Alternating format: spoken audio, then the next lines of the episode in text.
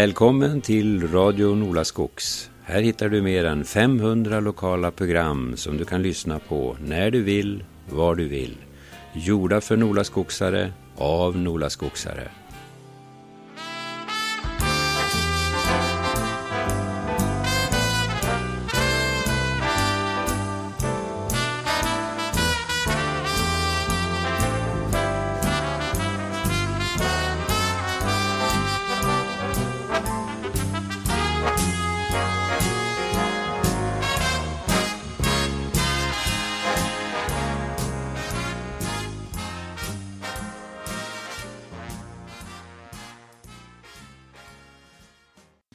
Välkomna till dagens program av Industripratarna. Jag som pratar nu heter Anna Edblad och jag är VD för Örnsköldsviks industrigrupp och industrigruppen är temat för dagens program. Jag sitter här i studion tillsammans med två andra herrar också. Eh, ska ni presentera er själva? Ja, med åldersrätt så börjar jag. Jo. Erik Öhman, pensionär sedan tiotalet år tillbaka. Och jag började på Hägglund och Söner 1950. Mm. Så jag var ju, innan jag gick i pension så hade det blivit mer än 70 år, tror jag. Runt 70 år. Ja, vi återkommer lite grann till industrigruppen och starten av industrigruppen. Vi ska höra vem mer vi har med oss också. Här sitter Håkan Åström. Jag är här i rollen som ordförande för industrigruppen sedan ja, 8-9 år. Råkade faktiskt födas samma år som Erik började på Hägglunds, alltså 1950 och eh, följaktligen på väg in i pensionsstadiet eller pensionärstadiet eh, och har det här uppdraget som ett väldigt hedersamt eh, sidouppdrag. Jobbar lite grann fortfarande på Hägglunds och har en del andra roller, bland annat för Handelskammaren.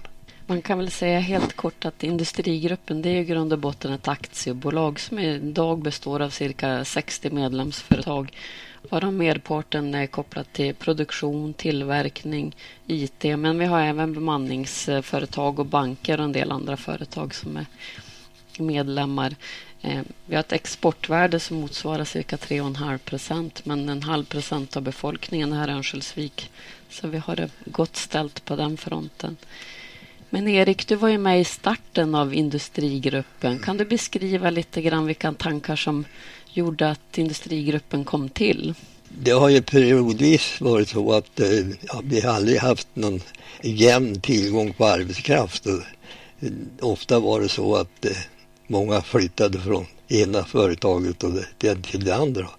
Men det här gjorde ju inte så att säga, orten konkurrenskraftiga. Det var ju bättre om vi kunde lösa det genom att utbilda nya som fick in i, i, i bergstäderna.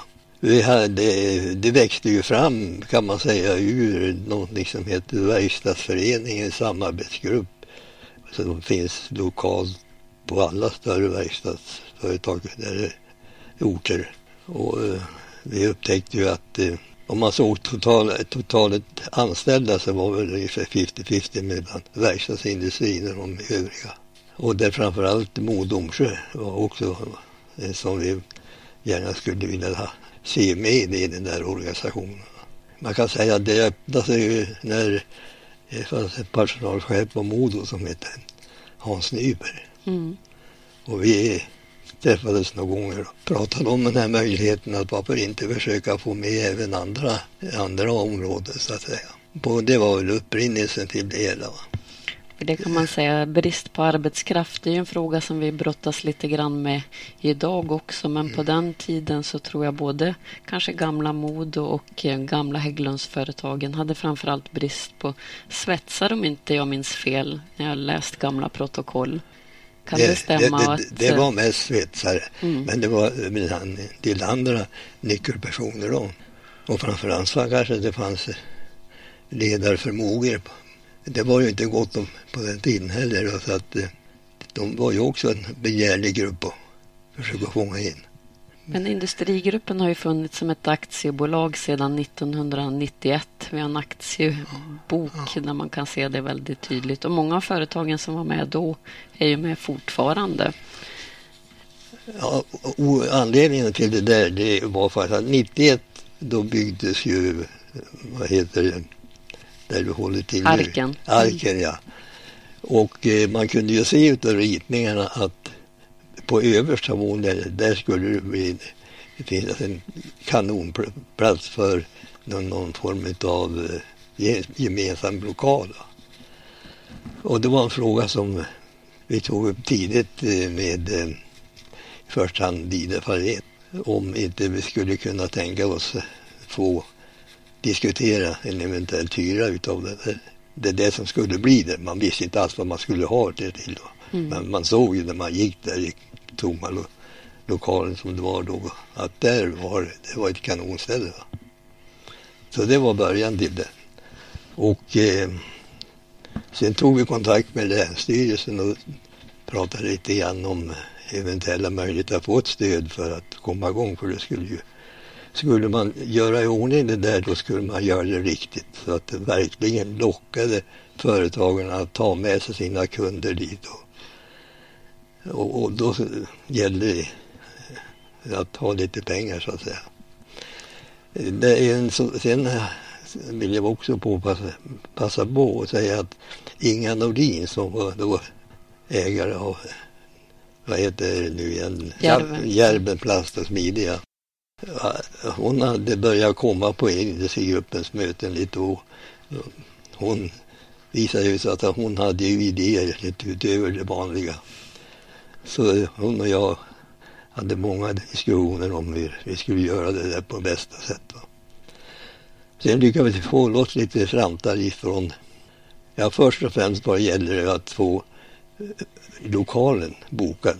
För när vi skulle göra här då fanns det ju ingenting där uppe, det var bara tomt rum. Där. Så att eh, vi fick eh, igång ett resonemang med Vidar Fahlén och han som nu var arkitekt på kommunen mm. som hjälpte oss att rita. Och, och så fick vi upp och, och Inga hade möbler hade hon sett ut i förväg så hon visste precis vad vi skulle ha. Där, va? Och det var ju inga småpengar det kostade att få det som det, som det så småningom blev. Men möblerna blev beställda? De vart beställda, mm. ja. Så det jag hade egentligen, jag blev bara så här, ska jag säga, lätt chockad när jag såg vad det var frågan om. Kanske när du såg fakturan också? Ja, precis. Jo, då. jo men det löser sig bra. För bara man får igång en sån grej så att man kan börja använda det så ser man ganska snart fördelarna. Vi inledde ju det hela så att man skulle ju kom, kunna kombinera, kombinera det med eh, sammanträden och kanske lite utbildning och informationsträffar. Här hade vi ju också en möjlighet att locka, att när de här mindre företagen fick besök av de som påverkar industrins utveckling att kunna bjuda in dem till lokalen där och kanske ha ett, ett, eh, ett, ja, diskussionsafton och ett föredrag. Om. Och så här efteråt kan man säga att där har de flesta av Sveriges ledande befattningshavare på riksnivå varit i den där lokalen. Ja, det är en fantastisk ja. Eh, lokal som utnyttjas fullt ja. ut av såväl stora som små företag. Och precis som du säger, ibland har vi lite prominenta besök. Ja. Ehm, jag tror att vi ska gå över till vår första låt, My Silver Lining med First Aid Kit.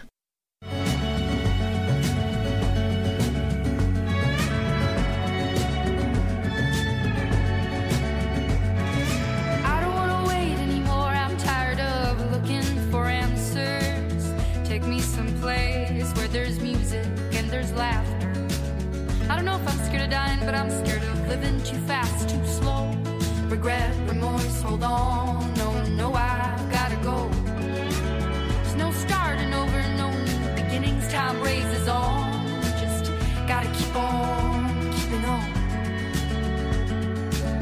Gotta keep on going, looking straight out on the road. Can't worry about what's behind you, what's coming for you further up the road. Try not to hold on to what is gone try to do right what is wrong. I try to keep on keeping on. Yeah, I just keep on keeping on. I hear a voice call, calling out for me. These shackles.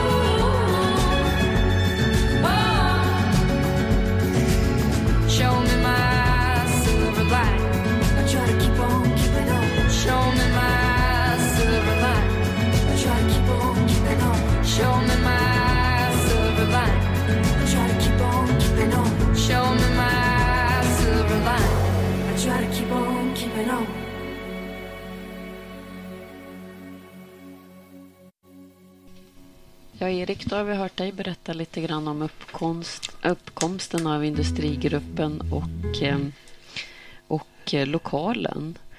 Håkan, skulle du vilja säga några ord om dina för, första kontakter med industrigruppen? Ja, gärna. Jag kom ju till Örnsköldsvik eh, vid årsskiftet 1989-90 och eh, min roll var ju då att svara för finansfunktionen på Hägglund och Söner. På den tiden var ju de stora företagen här ägda lokalt. Men det fanns ju en väldigt stark samverkan, det insåg man ju snabbt, mellan företagen. Man kunde ju möta industrigruppen i kampanjer, till exempel på, på Arlanda flygplats. Det gäller rekrytering till orten och man gick ihop på ett väldigt, på den tiden unikt sätt, företagen i en slags gemensam platsannonsering tillsammans med arbetsgivare då, från kommunen och landstinget. Och sen kommer jag ihåg att man gjorde ju en del uppmärksammade eh, insatser. Erik kan säkert berätta en del om, om besöken man gjorde nere i Jönköping. gick ihop för, för de här stora mässorna, Elmia bland annat och försökte få en effektivare och en bra samordning av, av de insatserna. Men jag minns väldigt speciellt våren 1991 då industrigruppen tog på sig ansvaret att arrangera Sveriges största kundträff. Det lät ju väldigt ambitiöst, men det blev det nog faktiskt. Alla företag som, som ville fick eh, under det här paraplyet bjuda in några viktiga kunder till ett evenemang här uppe i Örnsköldsvik i mars 91 tror jag det var. Ehm, min roll var väldigt blygsam. Jag fick hålla ett inledningsanförande på temat kundernas betydelse för att utveckla konkurrenskraften. Jag minns att vi höll till just i Arken som Erik nämnde tidigare. Arken var fortfarande då en, en byggarbetsplats så att vi, vi satt ju i en provisorisk inredd lokal med kala betongväggar. Sen minns jag att vi tog alla kunderna ut på individuella givetvis företagsbesök och sen fanns det på kvällen ett ett evenemang på Folkets park med en galamiddag kan man säga där huvudtalaren var ingen mindre än Sören Gyll, bygdens son eh, från Skorped är han ju bördig. Men han var då vd för Volvo-koncernen och även, vill jag minnas, ordförande i Svenska arbetsgivarföreningen. Och det jag aldrig glömmer det var att han under denna festliga högtid höll ett anförande och hans utblick då över vad som händer i världen var ju kanske eh, överlägsen många andras. Och det han varnade för var en förestående lågkonjunktur som vi aldrig hade skådat. Och uppmaningen var egentligen att inte sitta här på middagen och äta utan åka hem och se över om vi inte hade för mycket folk i våra företag. Så det var en, en liten eh, eh överraskande sordin som lades på, på kvällens festligheter. Allt nog, jag minns att det blev ett väldigt lyckat arrangemang i övrigt. Och att vi dagen efter samlade alla, åkte med bandvagn upp till Rutbergshotellet och hade stor grillfest. Och eh, eh, jag tror många av våra företagskunder påminde oss många år efter den här aktiviteten om att det var väldigt lyckat och, och väldigt trevligt och visade på en, skulle jag vilja säga att vi kanske återkommer till det senare, men en unik samverkan mellan företagen i Örnsköldsvik som vi har haft stor nytta av och kommer ha stor nytta av framöver också. Ja, för vi skulle också kunna byta några ord om Vision 2008 och starten av det.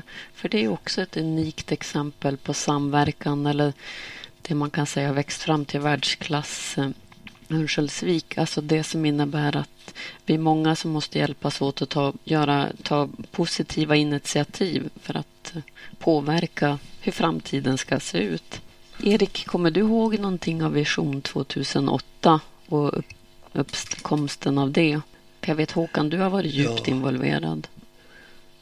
Ja, jag vet ju att, att upprinnelsen var ju att vi blev inspirerade av vad man gjorde på några andra orter där man samlade företrädare för både näringsliv och, och, och eh, samhället i stort eh, för att definiera prioriteringar och, och hitta utmaningar och, och samsas kring ett eh, utvecklingsarbete för, för orten och för bygden. På den tiden var väl förebilden bland annat Karlskrona och eh, Erik som då var VD för Industrigruppen. Jag hade en roll inom det som hette Näringsliv och samhälle, ett, en, en lokal eh, förening. Och sen fick vi även med Handelskammaren och självfallet kommunen bjöd in till en seminarieserie och det var fantastiskt stor uppslutning vill jag minnas. Jag tror vi fick företrädare för alla större företag, organisationer, sjukhuset, Mittuniversitetet, eh, kommunen var givetvis med och även, även ett par eh, företrädare, bland annat Kristina Grundström och Stefan Löfven som då var ombudsman för Metall. Ehm, och hade några övningar i dessa fantastiska mm. lokaler som industrigruppen har fått disponera. Ehm, och det kom ju så småningom att leda till startskottet då på ett visionsarbete som fick namnet Vision 2008. Och det, årtalet tror jag bestämdes utifrån att den här eh, framförhållningen och, och utvecklingsarbetet skulle ha ett perspektiv som inte låg allt för långt bort utan mm. tio år framåt. Så det startade på allvar 1998 med, med då, eh, näringslivschefen Peter Holmqvist fick ju ett tungt ansvar att hålla i det praktiska mm. med sina medarbetare. Men eh, det var ett fantastiskt fint exempel på vad vi brukar kunna åstadkomma här i Örnsköldsvik genom att samarbeta, samverka Eh, handelskammaren, Industrigruppen, Företagarna och, och kommunen när kommunen har en viktig roll som här. Jag vet, vi hade ju uppe bland annat att det, kunskapen om vad som tillverkades och såldes härifrån Övik, den, den, den var nog ganska begränsad. Så att vi tog initiativet till att bland annat demonstrera hela Hägglunds program nere i hamnen och hade väldigt mycket folk Kaidi. Ja, Men, det är viktigt ja. att visa upp vad man kan vad vi tillverkar här i Örnsköldsvik. Det är en oerhört hög tekniknivå kan man säga generellt. Nu tror jag att det är dags att gå över till vår nästa låt som heter Susanne med Leonard Cohen.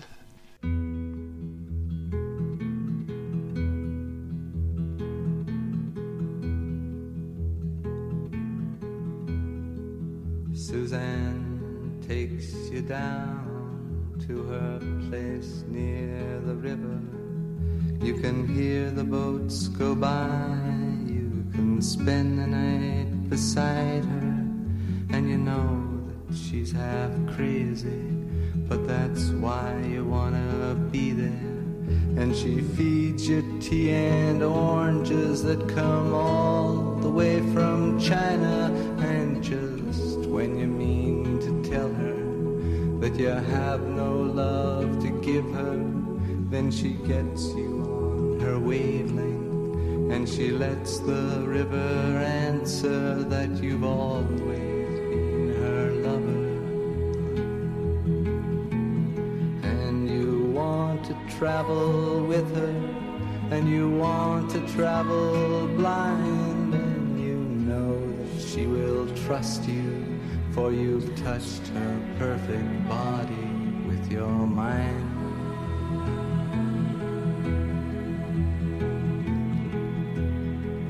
And Jesus was a sailor when he walked upon the water. And he spent a long time watching from his lonely wooden tower.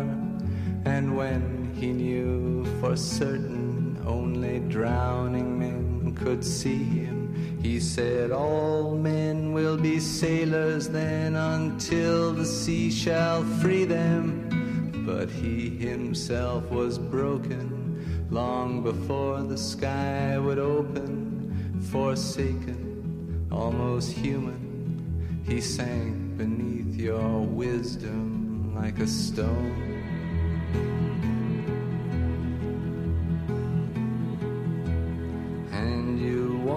To travel with him, and you want to travel blind, and you think maybe you'll trust him, for he's touched your perfect body with his mind.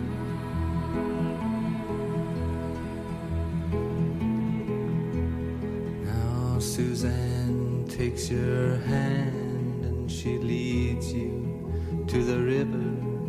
She is wearing rags and feathers from Salvation Army counters, and the sun pours down like honey on Our Lady of the Harbor. And she shows you where to look among the garbage and the flowers. There are heroes in the seaweed, there are children in the morning, they are leaning for love. They will lean that way forever while Suzanne holds the mirror.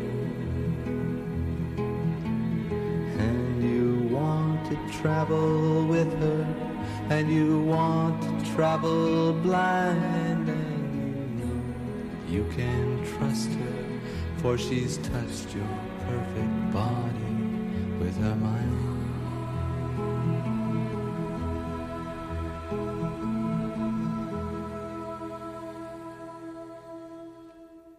Ja, Erik, du nämnde ju från början att kompetensförsörjning var en del av uppkomsten för industrigruppen.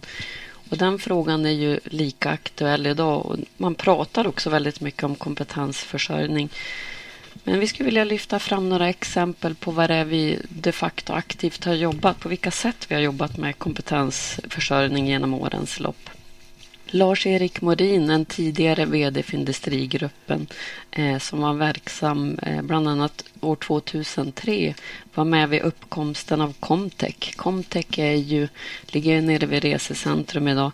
Det är en verksamhet där barn som är ungefär från det de är sju år och upp genom eh, mellanstadiet och högstadiet kan delta i kvällsaktiviteter. Det finns notdagar, det finns en mängd olika aktiviteter vars syfte är att Eh, skapa teknikglädje, visa hur roligt det är att jobba med teknik, lära sig lösa problem på ett lustfyllt sätt.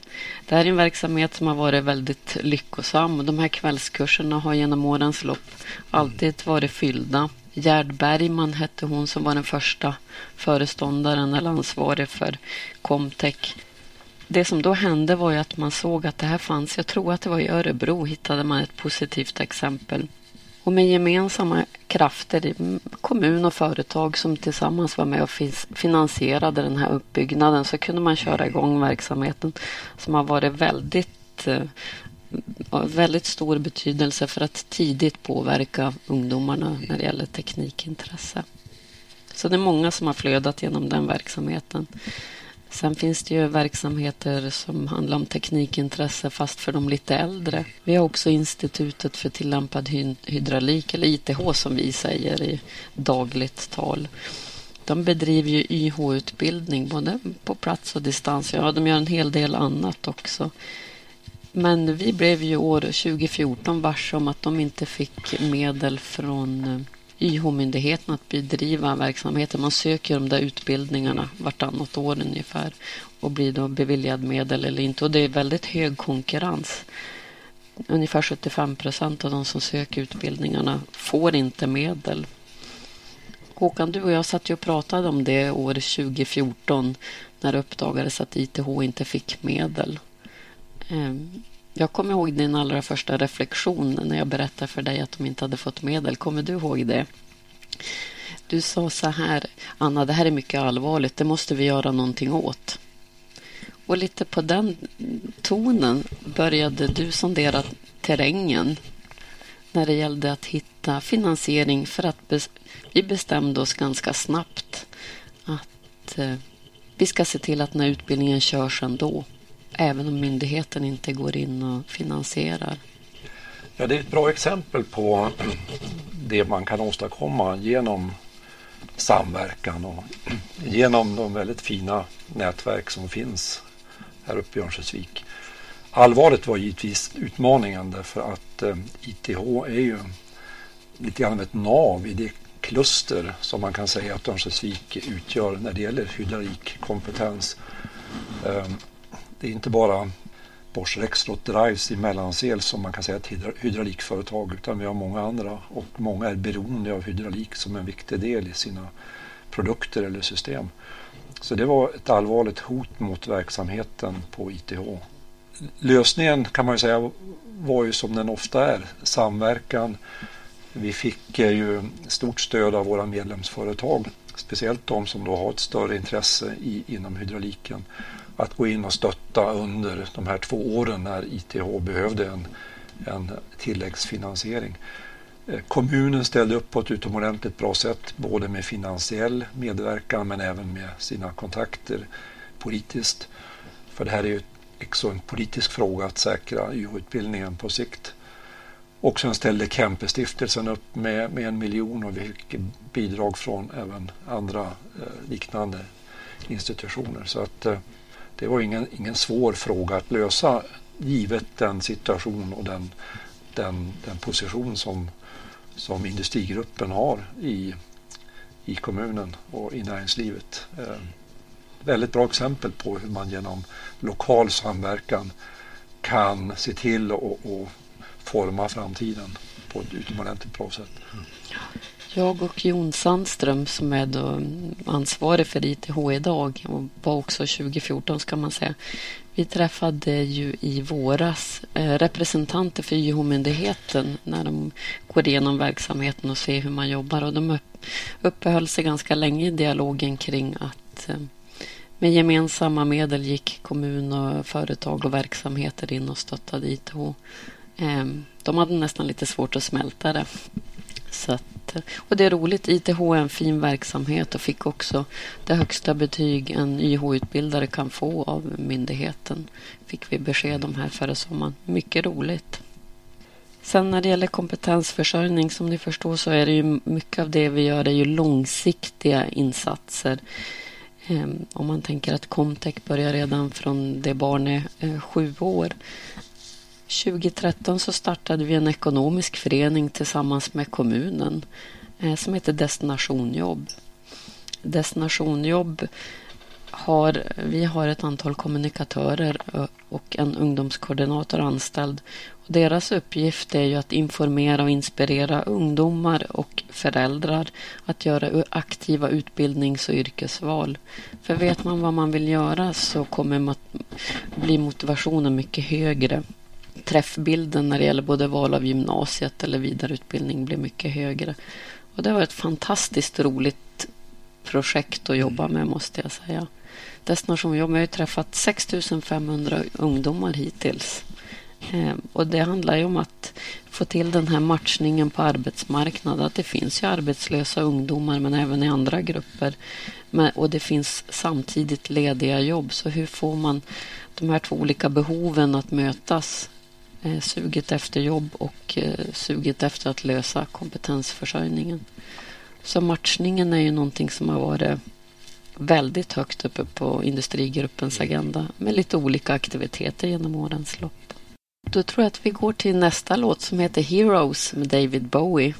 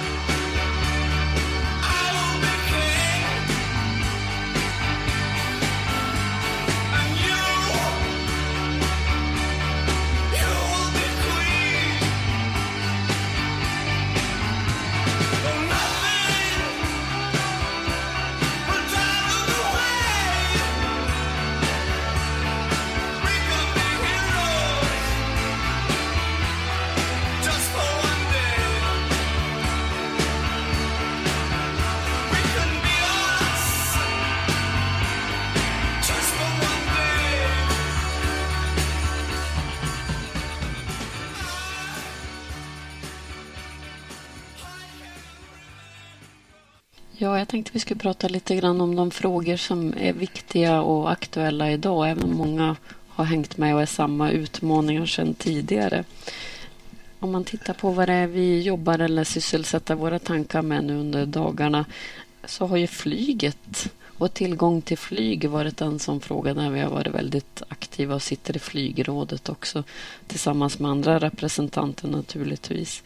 Men att företagen har tillgång, både kan resa ut och att många kunder och huvudkontor och vad det nu kan vara har möjlighet att resa in och att det inte ligger så långt bort. Det är ju någonting som företagen har värderat högt. Håkan, skulle du kunna säga några ord om hur, det, hur våra tankar har gått kring det här? Ja, men det är precis som du säger att, att eh, tillgång till effektiva både transporter och kommunikationer det är ju helt avgörande för våra företag som är så verksamma internationellt.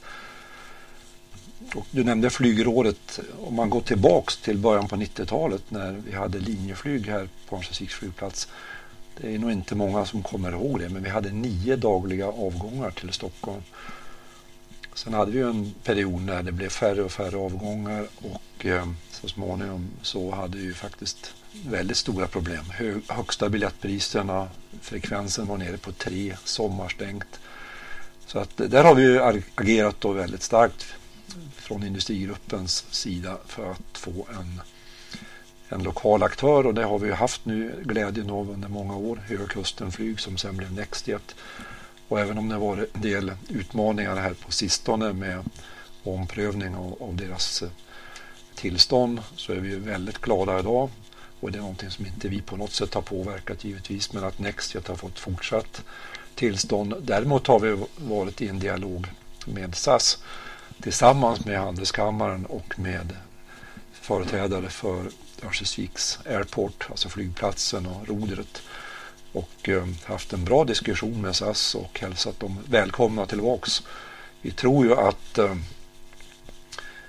vi idag har för stor överströmning av resenärer som istället för att flyga från vår egen flygplats, vilket är väldigt viktigt att vi, vi gör, väljer att flyga från Umeå. Och jag säger inte att det är onaturligt, det är ju en prisfråga givetvis, men vi hoppas att vi nu ska få en prisbild så att det blir fler som väljer att flyga från och till vår egen flygplats.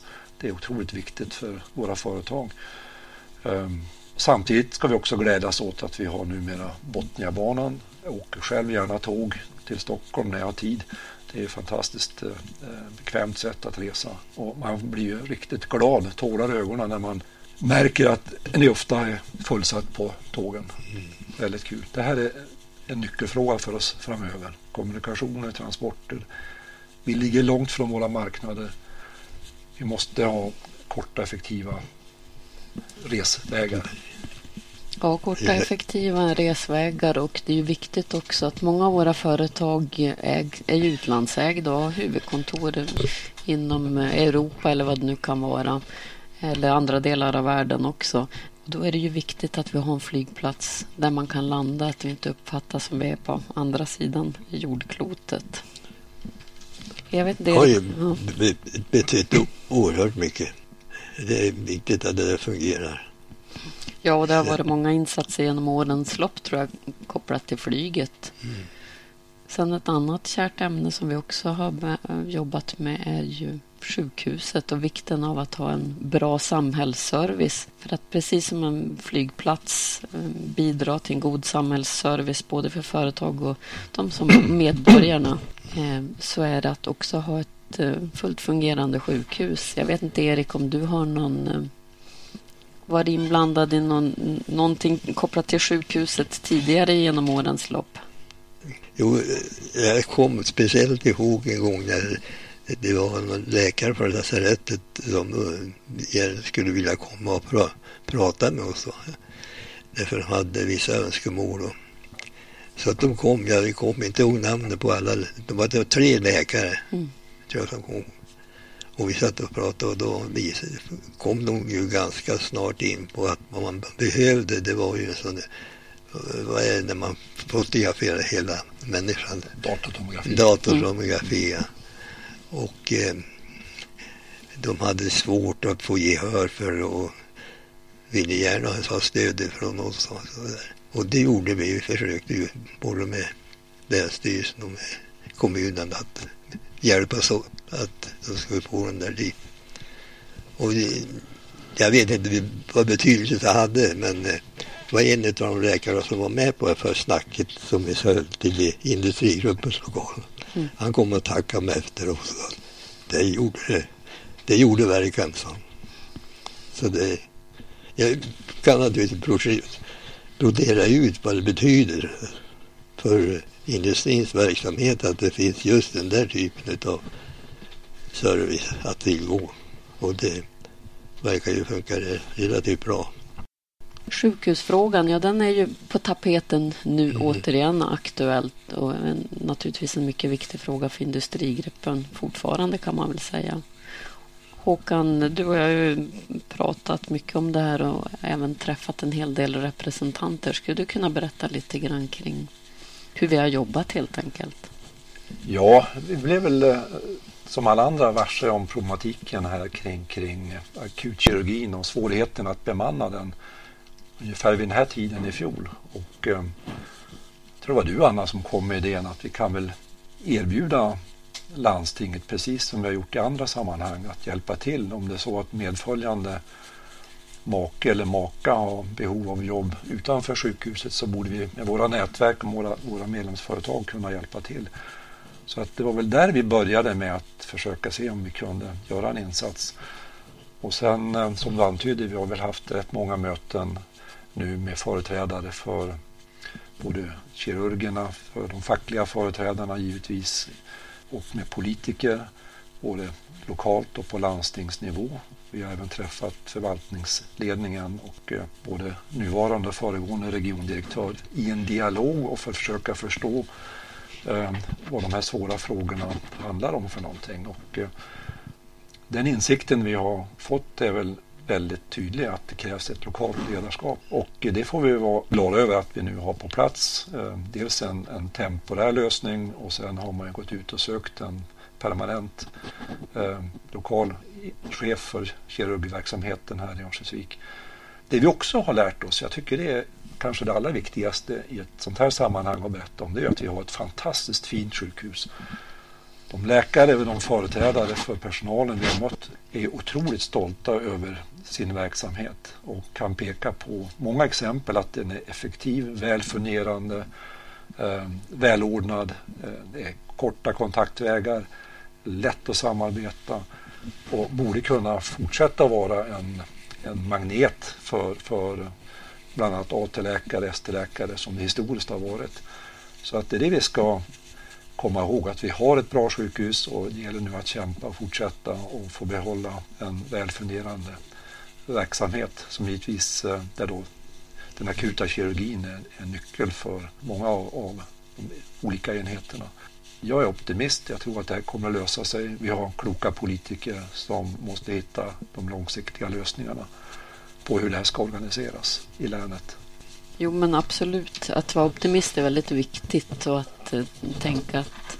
För det håller jag med om att vi verkligen har lärt oss att det är ett fint, sjuk, fint sjukhus och väldigt mycket kompetens, om än inte det största eh, sjukhuset. Så att vi tycker väl att det är på väg åt rätt håll. Så får man väl säga. Också med all verksamhet, nyckel för att attrahera och behålla medarbetare, det är ju ett bra och utvecklande ledarskap. Och att man kan i sin verksamhet peka på intressanta samarbeten som utvecklar medarbetarna. Hoppas väl att det även ska kunna bli ett bättre samarbete med eh, över länsgränsen norrut med regionsjukhuset i Umeå som en del i lösningen framåt. För det, det är en svår utmaning vi har givetvis. Ja, det är en nationell utmaning kan man säga, länsgränser eller inte. Så att det är klart. Att ha ett väl fungerande samhällsservice är så otroligt viktigt för industrin och för att kunna rekrytera. Vi är ju ingalunda självförsörjande när det gäller kompetent arbetskraft utan vi måste kunna locka hit människor från andra delar av Sverige eller världen för den delen.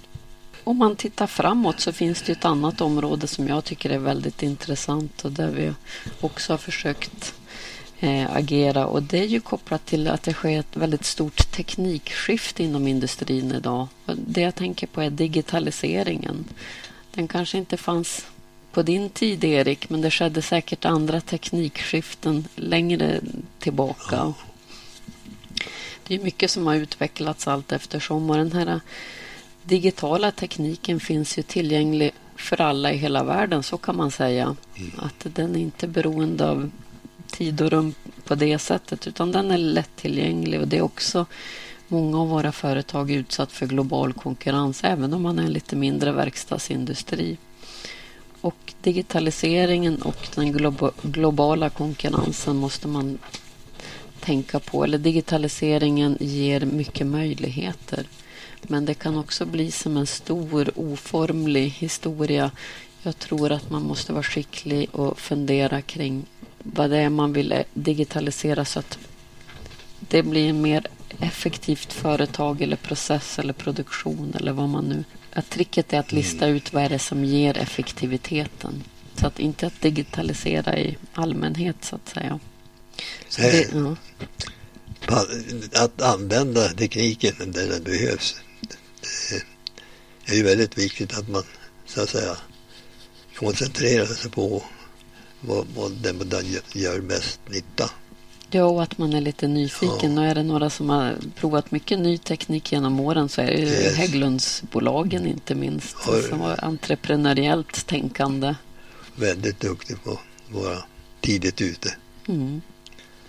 Och det är väl i mångt och mycket en anda som lever kvar än idag. Inte bara hos Hägglundsbolagen utan i, hos många andra, även mindre företag.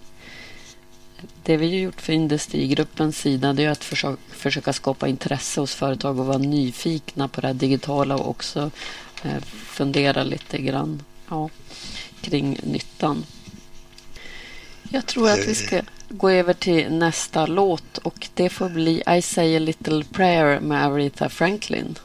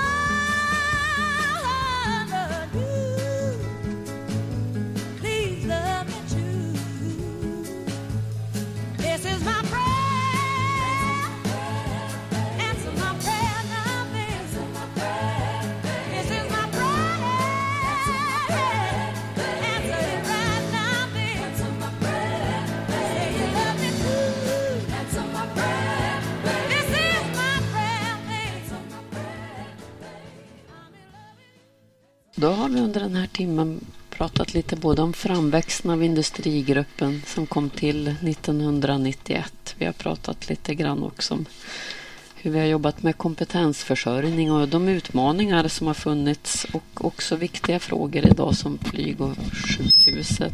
Håkan, vad skulle du säga är unikt med industrigruppen? Ja, alltså jag har väl inte sett någon direkt motsvarighet i andra kommuner. Jag hade ju privilegiet att få, under fyra år få vara kommundirektör här i Örnsköldsvik och då mötte jag ju många kollegor från andra delar av landet som jag skulle säga häpnades över den nära samverkan som vi hade inom kommunen med företrädare för näringslivet. Ehm, så att, och jag menar, företagarna finns ju på många ställen i landet. Handelskammaren finns representerad på väldigt många ställen och där tas ju många fina initiativ. Ibland har de ju då en regional ledning eller en, en riksledning. Industrigruppen på ett sätt skiljer sig från den typen av organisationer genom att det är väldigt lokalt. Vi, vi har ju sagt att vi, våra medlemsföretag ska ha sin verksamhet i Örnsköldsviks kommun. Um, och en, en, på det sättet väldigt fokuserad möjlighet att påverka de lokala förutsättningarna. Med det sagt vill jag också erinra om det fina samarbete som eh, vi har med de övriga näringslivsorganisationerna och med kommunens tillväxtavdelning. Det är också väldigt speciellt, eh, för att inte säga unikt. Erik, du var ju med när det togs beslut att eh, från kommunens sida då erbjuda både industrigruppen och handelskammaren och företagarna att sitta tillsammans i arken. Mm. Och, och, det nappade vi på givetvis för det var ju ett sätt för oss att på ett naturligt mm. sätt få en, en samverkan. Mm. Det här dagliga mötet ger ju så otroligt Precis. mycket idéer. Och att sen kommunen väljer att även eh, näringslivsenheten ska sitta i samma lokal var ju fantastiskt värdefullt. Ja. För, för, då får man ju en gemensam slagkraft. Ja, du kommer säkert ihåg mycket av det där.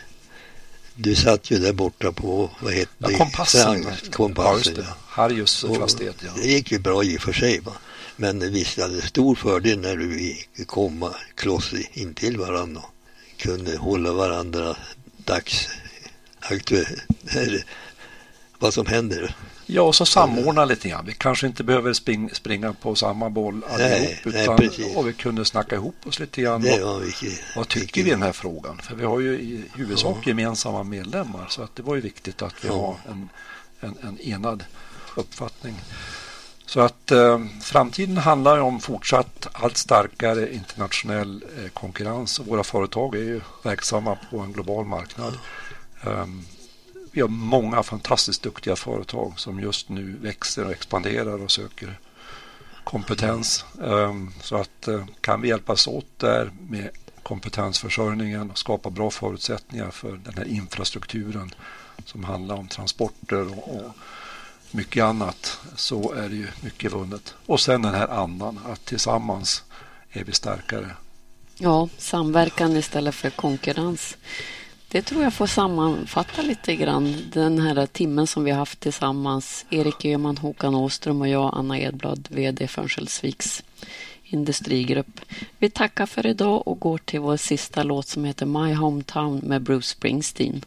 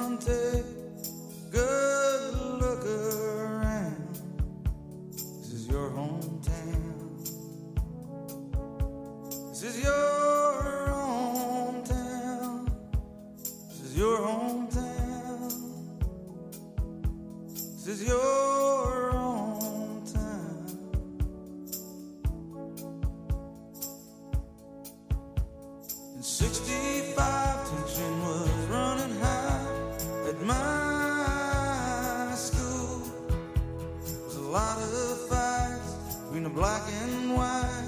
There was nothing you could do. Two cars at a light on a Saturday night. In the backseat there was a gun. Words are passed, shotgun blast. trouble times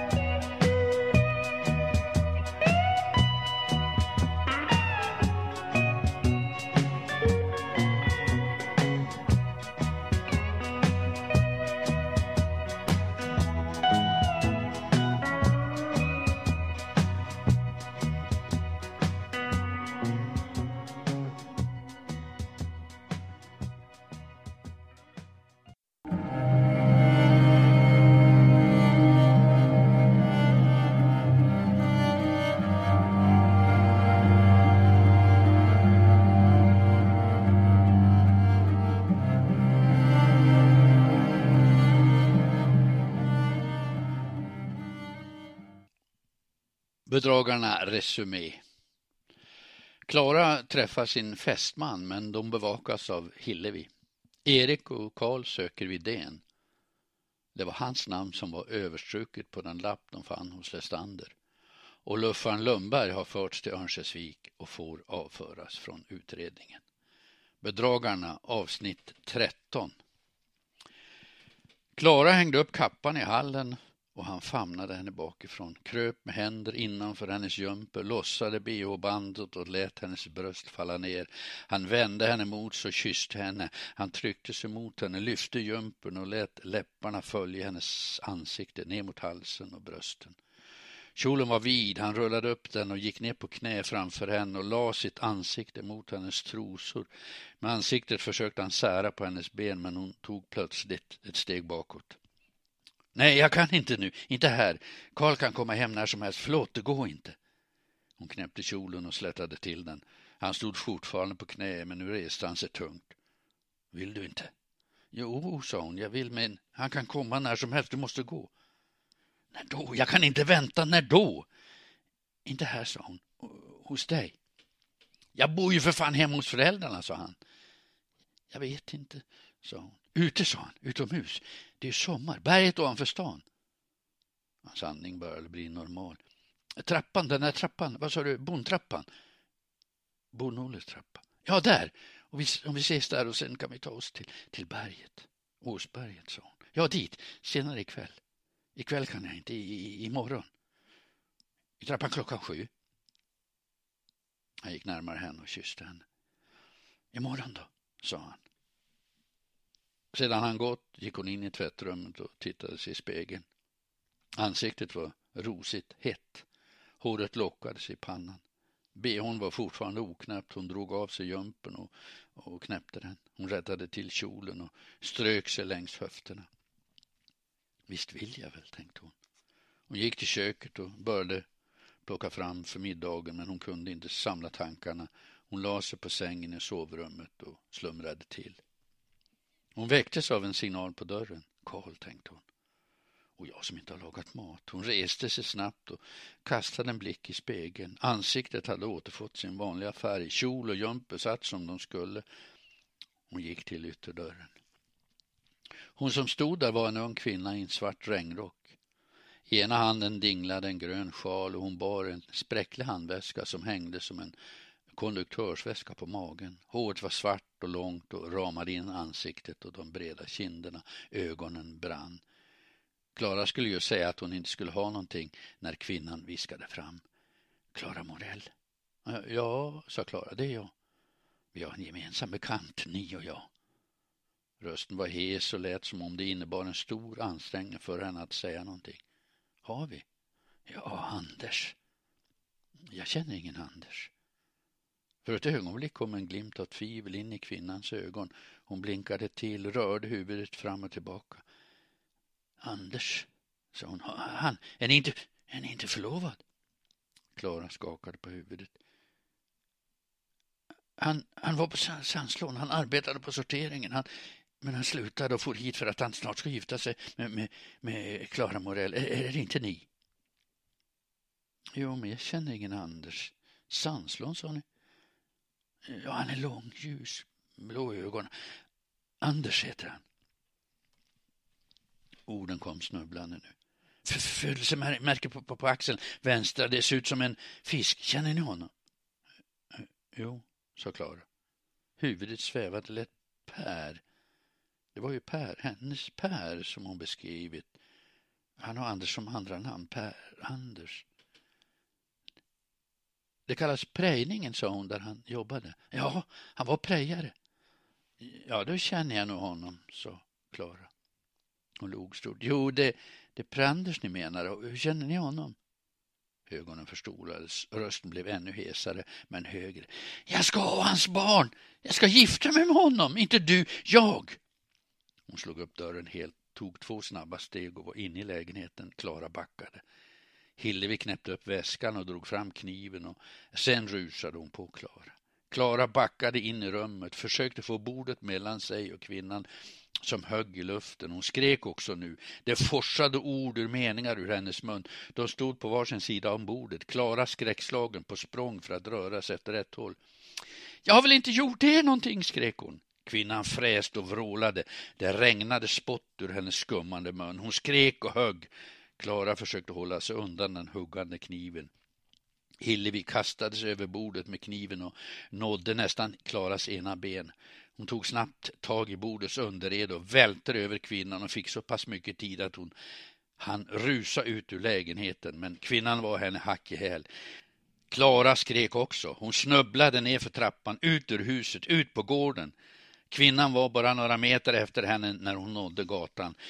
Hon skrek förtvivlat på hjälp och när hon rundade gatan, Storgatan, kom han gående. Inte han, inte han som hette Per-Anders. Det var Karl, hennes bror. Hon sprang så fort in i honom att han nästan föll, men han han se kniven. Han såg kniven, han såg kvinnan, han såg de vilt uppspärrade ögonen och han såg kniven göra en rörelse ner mot Klara och han slängde henne åt sidan. Kniven var på väg mot honom men han hukade sig och fick tag i kvinnans arm och vred den våldsamt. Han hörde hur det knakade och kniven föll till marken och hon föll. Kvinnan rasade ner mot gatan. En bil var nära att köra in i ett skyltfönster. En gammal man tappade sin käpp och flera gapande munnar bildade en rung, ring runt de tre. Karl satte ena foten på kvinnans mage och höll henne nedtryckt.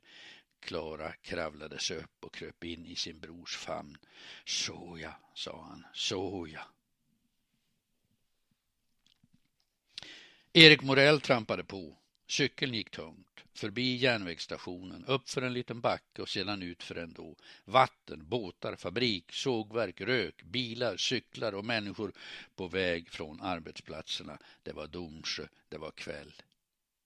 Två misstänkta avförda, tänkte han. Luffaren var i Ådalen när det hände och Evert Danielsson hade nog också övertygat dem om att han inte hade något med det hela att göra, även om han hade ett motiv. Han fick också läggas till handlingarna. Vad återstod? Snart måste de nog ta hjälp av stadspolisen i Sundsvall. Var det cykeln som var osmord? Var det den som gick tungt? Eller var det han själv som tappat kraft? Kanske var det som Karl sa, att det var dags för honom att sluta som polis. Allt gick så mycket tyngre nu för tiden. Uppstigningen på morgonen, cykelturen in till stan, tröttheten på eftermiddagen. Klockan två ville han helst av allt läggas och ta igen sig en stund. Ibland lyckades han också. Han kunde låsa dörren och få en kvart för sig själv och den lilla vilostunden var ofta nog. Idag hade han inte fått någon. Den sista biten klev han av cykeln, så stel han var. Han placerade cykeln vid sidan om grusgången och stod stilla en stund och rätade ut benen innan han stegade upp på bron, öppnade dörren in till huset och ropade Jag är hemma. Huset var stort för dem nu, när de bara var på två. Länge hade han bott ensam här med de fem barnen och Hanna som hushållerska. Men då var jag ung och stark, tänkte han. Det var ju en annan tid. Nu var det bara hon och han. Och det var som alltid när han kom hem, när han satt sig vid matbordet med henne mitt emot sig, att all oro, all trötthet var som bortblåst. Potatisbullar och lingonsylt och en pilster och radion svagt på och hon. Det var hon som kommit till honom då för 20 år sedan. Är han inte väldigt ensam, hade hon frågat och krupit ner till honom. Ett ordlöst famntag hade det blivit. Men hon hade kommit flera gånger. Det var hon som bestämde när det skulle ske och de hade hållit det från barnen. De hade inget sett. De hade inget anat. Men det hade växt fram någonting mellan dem till slut, även om hon inte alls ville att det skulle bli något giftermål. Men det hade blivit så ändå. I mer än 20 år hade de levt samman. Hon hade varit en extra mor för de barn som ännu fanns hemma. Särskilt för Klara, som bara var sex då.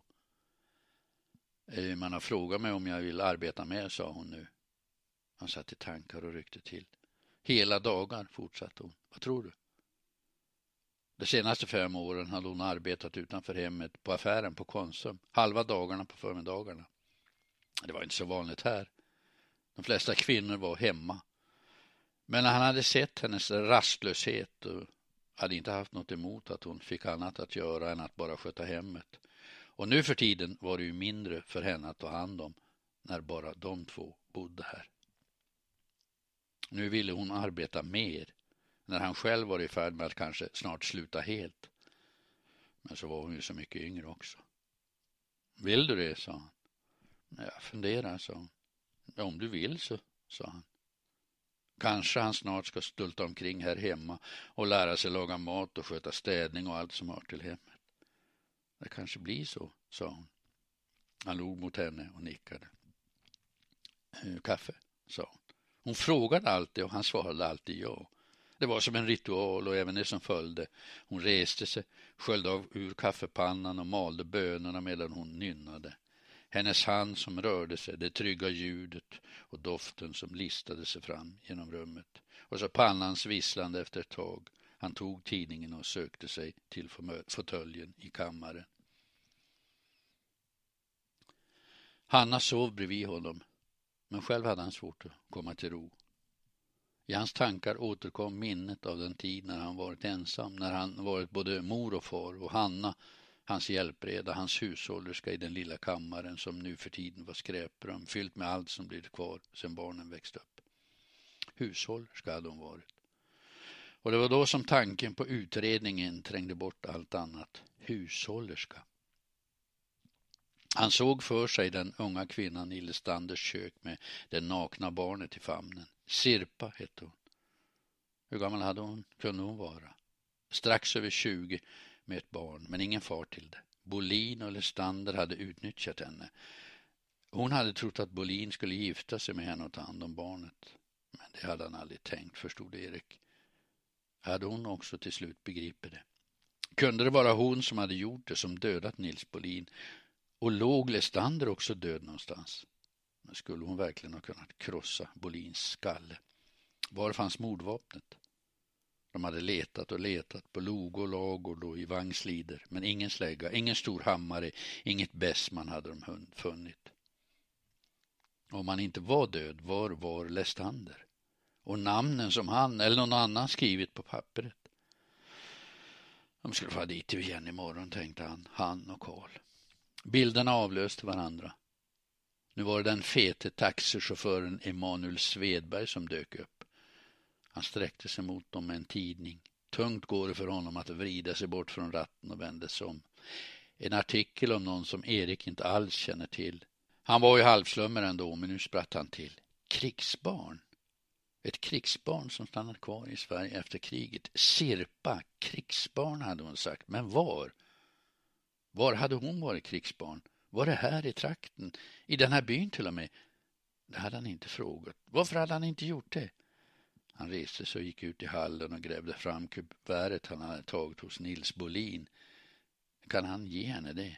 Kan han ge Sirpa pengarna? Det är ju en brottslig handling. Man hade, hit, man hade inte hittat några släktingar till Bolin. Ja, pengarna var hennes. De ska ta sig till henne imorgon, Karl och han. Först till henne och sedan till Lestanders torp.